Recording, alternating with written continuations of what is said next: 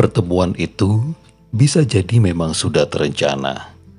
Namun aku tak pernah tahu siapa dia sebenarnya.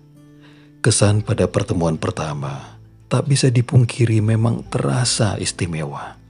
Ada sesuatu yang tidak dapat dilukiskan lewat kata. Pesona unik yang mencuat memantik rasa, seperti ada sesuatu yang nyaman terasa terbiasa. Waktu ke waktu kita lalui dengan banyak lukisan cerita suka.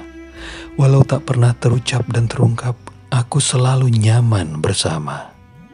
Harapanku kau juga merasakan yang sama, karena dari sikap dan perilakumu samar terpancar kenyataannya.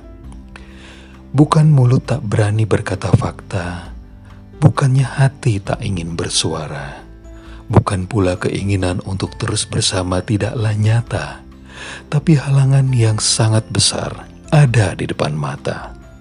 Tembok penghalang dan logika tak bisa diabaikan begitu saja. Ikatan dengan makhluk lain begitu kuat menarik raga.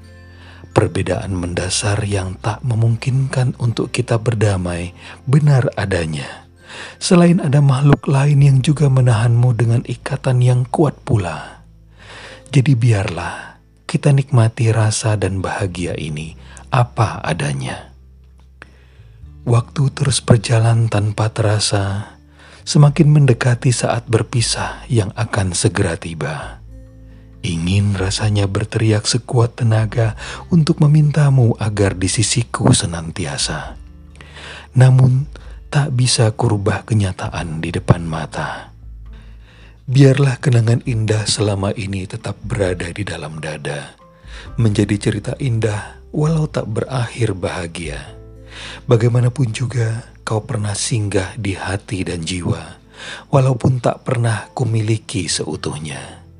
Selamat berpisah, wahai sejuta pesona. Tempatmu di hati akan selalu kujaga.